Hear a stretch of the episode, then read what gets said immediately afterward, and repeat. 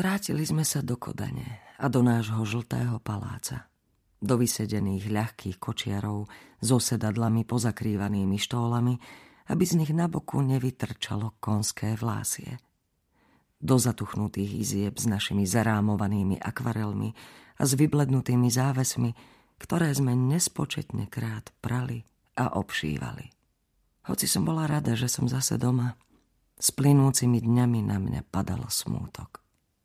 Tento palác, kde sme sa ako deti naháňali, začínal blednúť ako duch, ktorý sa stráca a ustupuje pred neúprosnou prítomnosťou. Mama a Alex sa nepohli od seba ani na krok. Na dlhé hodiny sa zatvárali do izby a dôkladne skúmali svadobnú výbavu alebo navštevovali aristokratky, ktoré odrazu zistili, že existujeme – a predháňali sa, aby mohli usporiadať pre budúcu veľskú princeznú slávnostný obed. Aj ocko bol často preč. Na príkaz chorého kráľa chodil na dvor a ja som musela zabíjať čas s deťmi, pretože každodenné práce, ktoré som kedysi vykonávala, teraz robilo naše nové služobníctvo. Aby som načisto neklesla na duchu, nahlas som čítala Bračekovi a sestre rozprávky zo šúchaných kníh, alebo som sa s nimi hrala. Aj tak som sa však bála, čo s nimi bude, keď sa v takom mladom veku stanú ako členovia kráľovskej rodiny stredobodom záujmu verejnosti. Chcela som ich ochrániť. Hoci som nič nemohla urobiť, veď ledva som mohla ochrániť seba – za bezsenných nocí som kula plány na útek. V prestrojení nastúpime na loď a vyplávame do kolónií. Vedela som do ktorých, kde budeme žiť ako obyčajní ľudia. Netušila som, čo budeme robiť.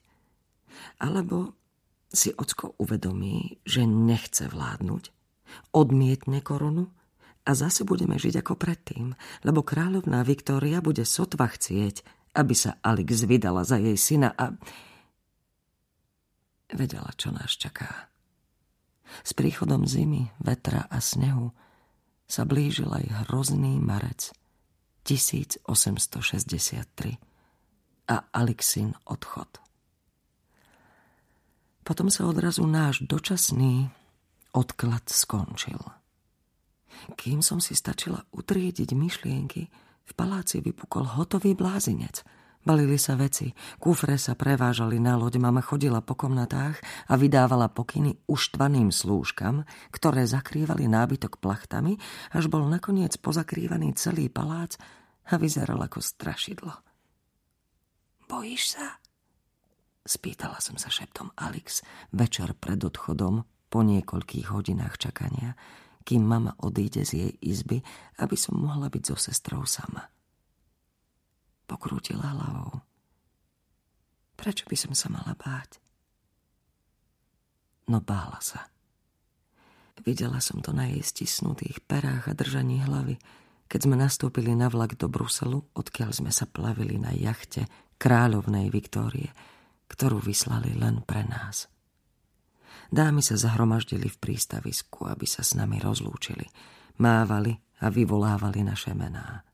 Len, len, že som sa nezasmiala. Ešte nikto nikdy nevyvolával naše mená. Zdalo sa mi to smiešne. Po príchode do Anglicka sa moje pobavenie zmenilo na posvetnú úctu. Alex privítali s pompou. Skorý marcový dáždik nás pichal ako studené ihličky – až sme sa triasli v nových šatách, ktoré, ako nám mama nezabudla pripomenúť, neboli najlacnejšie. Celú cestu do Londýna lemovali tisíce poddaných kráľovnej Viktórie a pozdravovali Alex v zakrytom kočiari. Viezla sa s mamou a s Bertým, ktorý nás privítal sileným úsmevom po podfúziky a na jeho redingote som zacítila vzdialený pach dámskeho parfumu. Ja som sa viezla s ockom v kočiari za sestrou. Odtrhla som zrak od jasajúcich Britov, ktorí akoby vôbec necítili studený dážď a pozerala som sa na otca. Dáždniky. Prehodil a ja som musela v sebe znovu dusiť smiech. Áno, dáždniky. Alex ich bude potrebovať desiatky.